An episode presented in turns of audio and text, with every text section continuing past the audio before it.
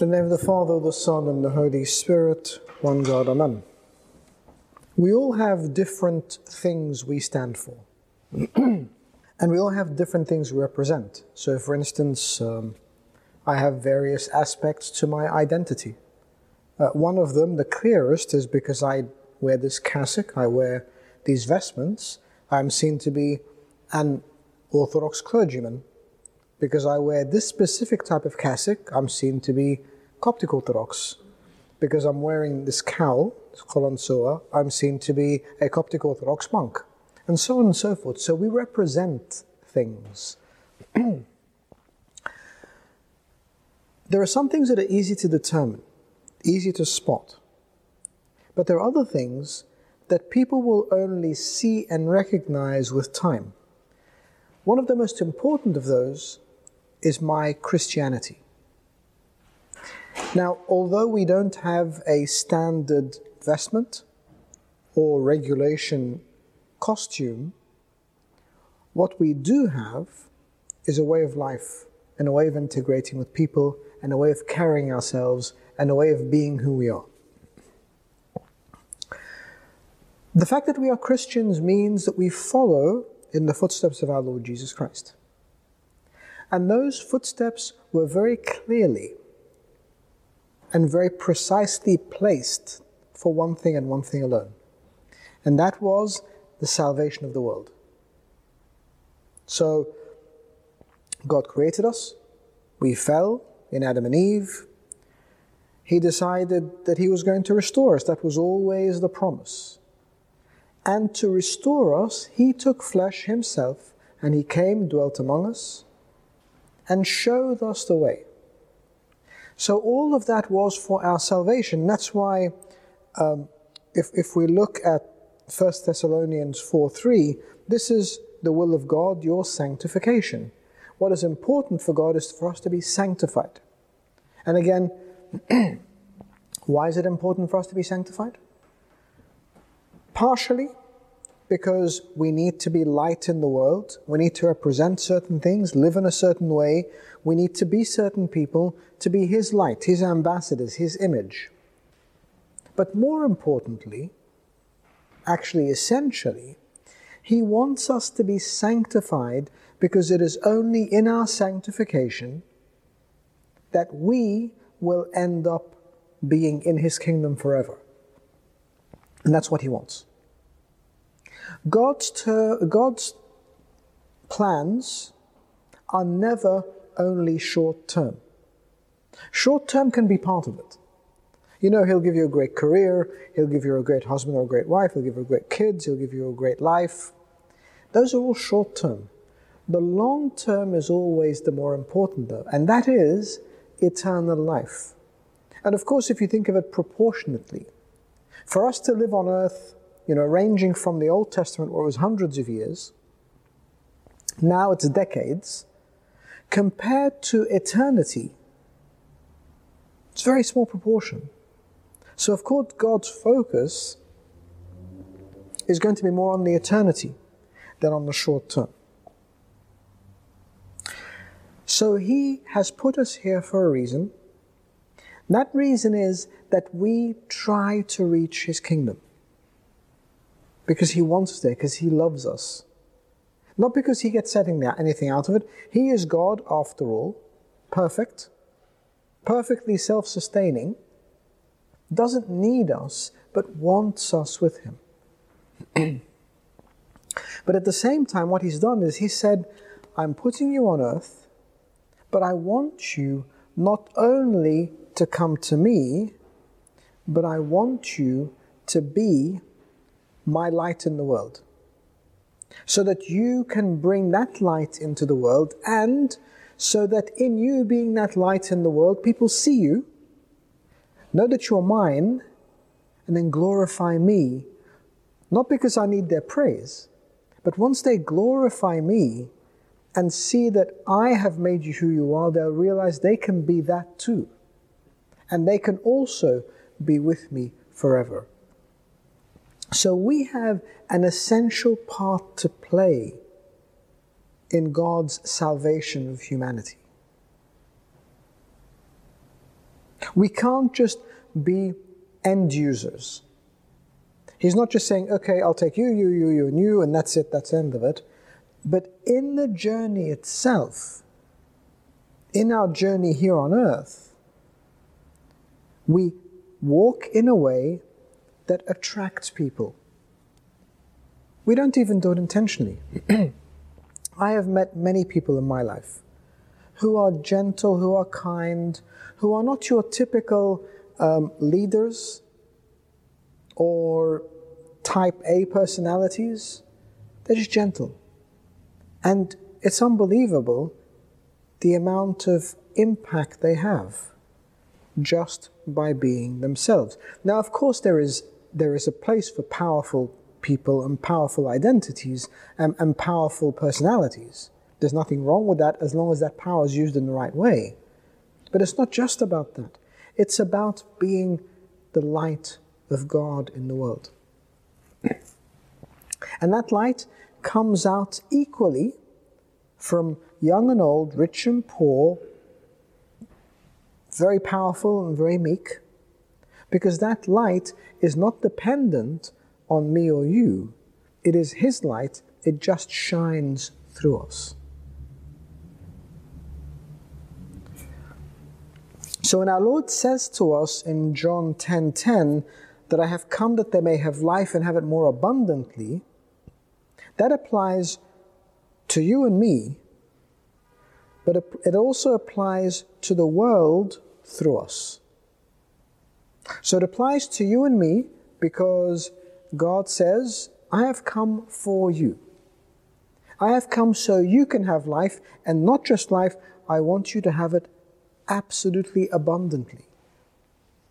You know, when you love someone and you buy them something, you give them something, you don't want to give them something small. You want to give them something the, the most you can, the best you can. You want them to have an abundance of things. You know, someone you cares about says they like X, you get a truckload of it. Someone you like says that they have benefited from Y, you do it all the time. Because that's what you do, it's what you want. So when God loves us as He does, and He's perfect, He wants to give us everything in abundance. And that life means the life here on earth and also the life eternal. But even in that, we have a role. And that role is that the abundance of life for others can be through us. Now, I know that I am here today doing what I'm doing, serving the way I'm serving, living the way I'm living, because so many people have touched my life. Whether it be family, friends, people who serve me at church, um, people who are models in my life, uh, clergy, confession fathers, spiritual guides, even the saints we read about who have impacted our lives. Sorry. All of that touches us and affects us. We are the products of all of that at the same time. So, this abundant life doesn't just come because God is guiding us in a vacuum. It's because we've had others also who were light and whom we have followed in the same way. So why not be those same people to somebody else? We're not supposed to be selfish. We're not supposed to be self centered. We are supposed to be focusing on that which gives us strength.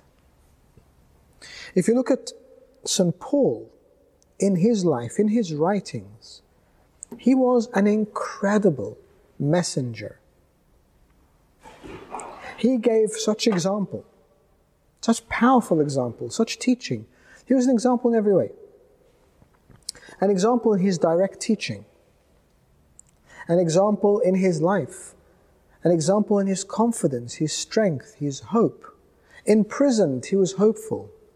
Sick and infirmed, he was hopeful and strong. When people chased him out of cities and towns, he continued to preach. So he was such an example in so many ways. But one of the greatest ways he was an example is in his transformation. Don't forget that St. Paul started out as Saul, who not only was not living a very good life, but he was actively and intentionally and aggressively and viciously persecuting Christians because they were Christians. Yet on the road to Damascus, when our Lord touched him and changed his life, it was a complete transformation. And that's the greatest example. Uh, there's a saint by the name of Ambrosiaster who said, Paul wants to show us both his devotion to God's providence and his belief that it is his duty to love the whole human race.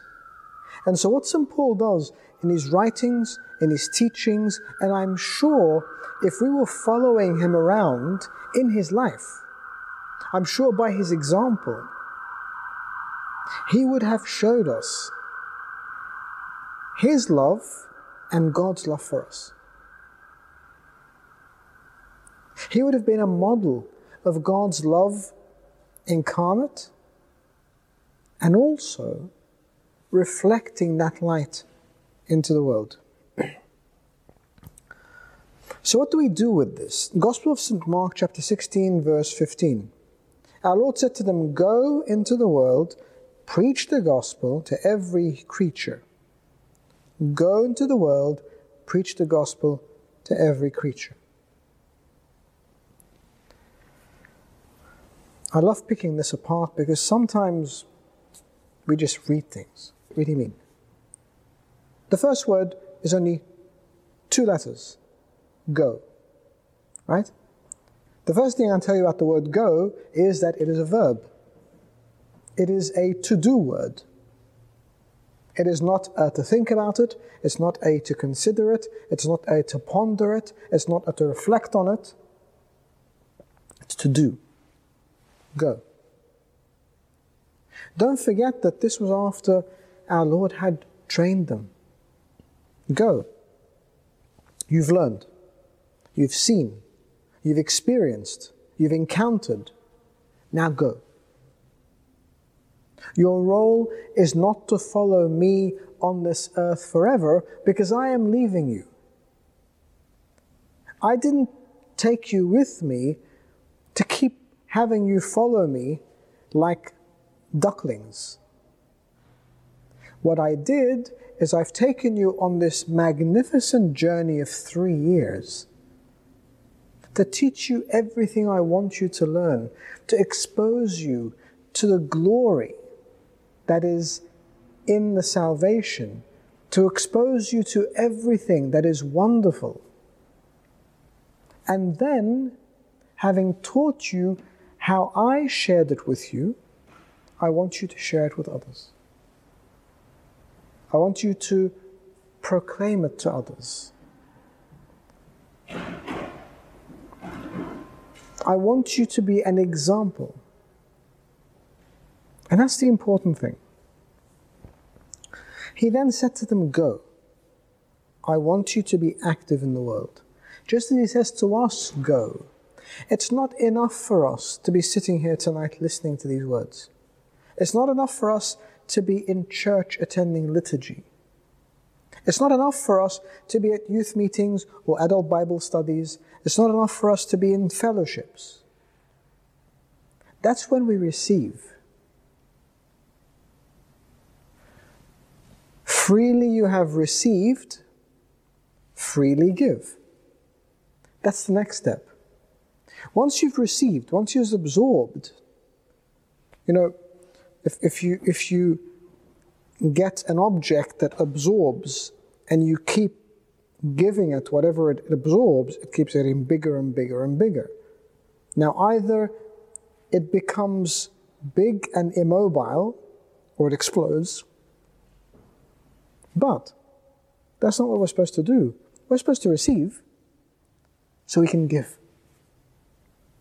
so we can share. Great. You've been to the Eucharist. You've partaken of the body and blood of Christ. You've been recipients of that gift, that grace, that undeserved gift. We forget what the Eucharist does for us. Now take it, and when you go into the world, share it. Share the grace, share the love, share the power, share the message, share the love, share the forgiveness. Um, just last week, I'm not sure if you saw it, um, there was a, a small column on forgiveness. People, that someone, the, the writer, the journalist, that picked up our statement from a few months ago after the shooting of the pilgrims in Asyut and uh, and Minya, sorry, and um, wrote something about forgiveness that I had said we we love and forgive you. That's very nice, but when you look at it online, I read some of the comments underneath it, and some of them were quite abusive. Like, what do you mean forgive? Is this person crazy? What's he doing? And they went on about lots of, you know, a lot of it was, I don't get out enough, kind of thing. What do you understand about the world? Because our message is so countercultural. But we have to give it. It's the only hope the world has. And I'm not just talking about responding to terrorist acts and, you know, God forbid that we should have any more, but even in your own life, in your own workplace, in your own family, in your own community, in your own social group. I'm not asking you to forgive ISIS right now. I'm asking you to forgive people who are closest to you, or people maybe who consider you as an enemy at work for some reason, that's their problem. It is in having received that grace to then go out and give it that we have the greatest impact and we make the greatest difference in the world. Go into the world. Go into the world. This is why we were created. You might think, well, that's a bit fresh coming from a monk who went and lived in the monastery, right? It's good, it's good you telling us to go into the world, make a difference, but you actually chose to go into the monastery. But that was my own way of going into the world. That was my own way of going into the world and saying, my role in the world is to take a step back and pray. Because I'm not the only person in the world. We have millions of monks and nuns around the world in, in various places, but they do their thing. They pray for the world. They serve the world in their way. And we all have our same, uh, we have our thing to do. But when you go into the world, don't just go randomly. When you go into the world, our Lord goes on to say, preach the gospel. It is a definitive message. Don't go and do your own thing. Don't go and live randomly. Don't go and live haphazardly. Go and preach the gospel. And notice again, there are two elements. The first is the gospel, it is defined. Don't go preach your own message, don't go preach another message. Go preach the gospel. And what do you do with the gospel? You preach it. Don't just take it. Don't just carry it under your arm. Don't just internalize it. Preach it. Now, again, I need to clarify here I don't mean that I want every one of you here, or indeed every Christian in the world, to be a street corner preacher. Right? We're not, we're not all given that gift. Some people are, some people aren't. When we're speaking about preaching the gospel here, it is preaching in our own way. If I look at the diversity of this group here, some of you preach the gospel through word, and I know that. Many of you preach it in life as an example, as a way of life, as a counterculture. Look at St. Athanasius. He did both. He spoke and he proclaimed bravely. In his witness, he was also brave. That's why he was called contra mundum, against the world, counter narrative. And that's what we're supposed to do. We are supposed to preach the gospel to every creature. And that is indiscriminate. And let me explain to you what I think that also means. It doesn't just mean to speak the word of God to everyone you meet. That's not preaching the gospel. That's one way of preaching the gospel. Preaching the gospel also means to love every creature, to forgive every creature, to be gracious with every creature. It is indiscriminate, it is unlimited. Can we do that? If we can't, is the problem in the gospel? I would doubt it. Is the problem in the instruction of our Lord? I'm sure it's not. So, where's the problem? The problem is that I can't do it indiscriminately. The problem is that I can't do it as God does it. And of course, I'm not God, you're not God, we all know that. But at least we aim to be as godly as we can. We look at the world from a very different perspective. We follow his teachings and his advice and his instructions by being who we are in him and projecting him into the world.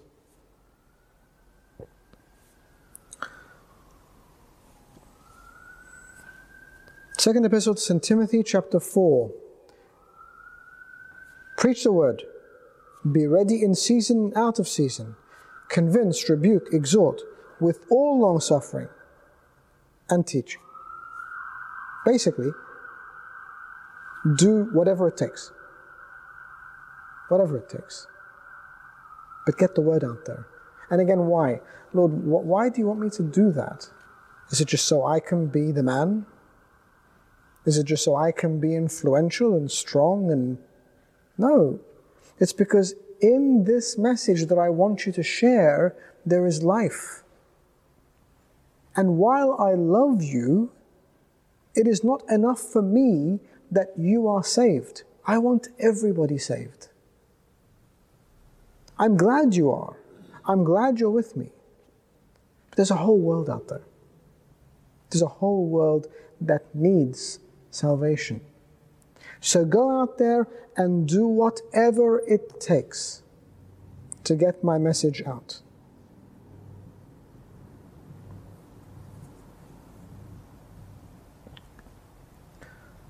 That means that we need to be committed, though. And it's difficult. Now, we're human. We're all human. And so, being human, we have our weaknesses, we have our limitations. Being human, we're not always going to be able to do this all the time. And God gives us that.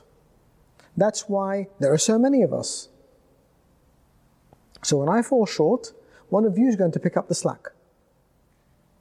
If I am in this group and suddenly I offend someone, there'll be 10 of you who will go and make sure that person's okay. If I walk down the street and see someone in need and turn my back, there'll be 10 of you who will go and rush to his or her need. That's why we complete each other. We support each other. Because the message of God is bigger than all of us. And of course, we're not going to be 100% consistent. That is understandable. That is a given. But if we do the best we can, you know, our Lord was very clear. He's going to expect from some of us 30 fold, others 60 fold, others 100 fold. All we do is the best we can. Because while I'm only giving 30 fold, you're giving 100 fold, so we're fine. But I'm doing what I can, and you're doing what you can. And because we're all doing that, we are witnessing to the presence of God. St. John Chrysostom said something very important. He says, Demonstration by works and signs is more powerful than mere words. And if we take this at the very basic level, things that you do on a daily basis that may to you seem very simple, very straightforward, very basic, are actually not that simple and straightforward and basic. They can touch lives. The fact that you can be gracious or forgiving or loving to someone will touch that person and may also touch anyone else who has seen or heard of what you've done. I'm not saying go out and publicize it, people have a way of knowing. Look at the courage of those 21 in Libya, or even their families. Look at the courage of those who were killed in various attacks and their families and communities. They speak volumes. Those who went to work in Libya to support their families or decided to go to church on a Sunday in Cairo, Alexandria, or Tanta, or those who were on a church trip going to a monastery in Minya weren't going out to preach. They were just living their lives. But when the opportunity arose, that's exactly what they did. They preached through their lives and even through their death. And that's what we're supposed to be doing to always be ready in season and out of season. When I am living naturally, and by living naturally, presenting God's light naturally, then anyone who sees me at any given time is going to be touched by that. I'm not saying, uh, you know, go out and put on your Sunday best and go make an impression. I'm saying by putting on Christ all the time, every day, that's all people see. And so when you get into a difficult situation, the troublesome situation, your actions, your reactions are going to be instinctive and natural. And by doing that, you're going to present that wonderful example. So our lives are important. They're important for us because God has entrusted us with them. God has entrusted us and trusted us to live in this world only as a journey to get to his kingdom. And in doing that, to present his light into the world and have people also come with us and follow us. And I suppose there is one beautiful um, quote from St. Cyril of Jerusalem that I, I use over and over. And um, it is speaking of a ministry of our Lord Jesus Christ. He says, Everywhere the Savior becomes all things to all to the hungry bread, to the thirsty water, to the dead resurrection, to the sick a physician, to sinners redemption. Likewise, in your life, just be yourself if you try to live this model, you'll see someone who's sick and you'll present that healing, or someone who's hungry and feed, or someone who's thirsty, or someone who's lost. All of these things become natural, part of who we are.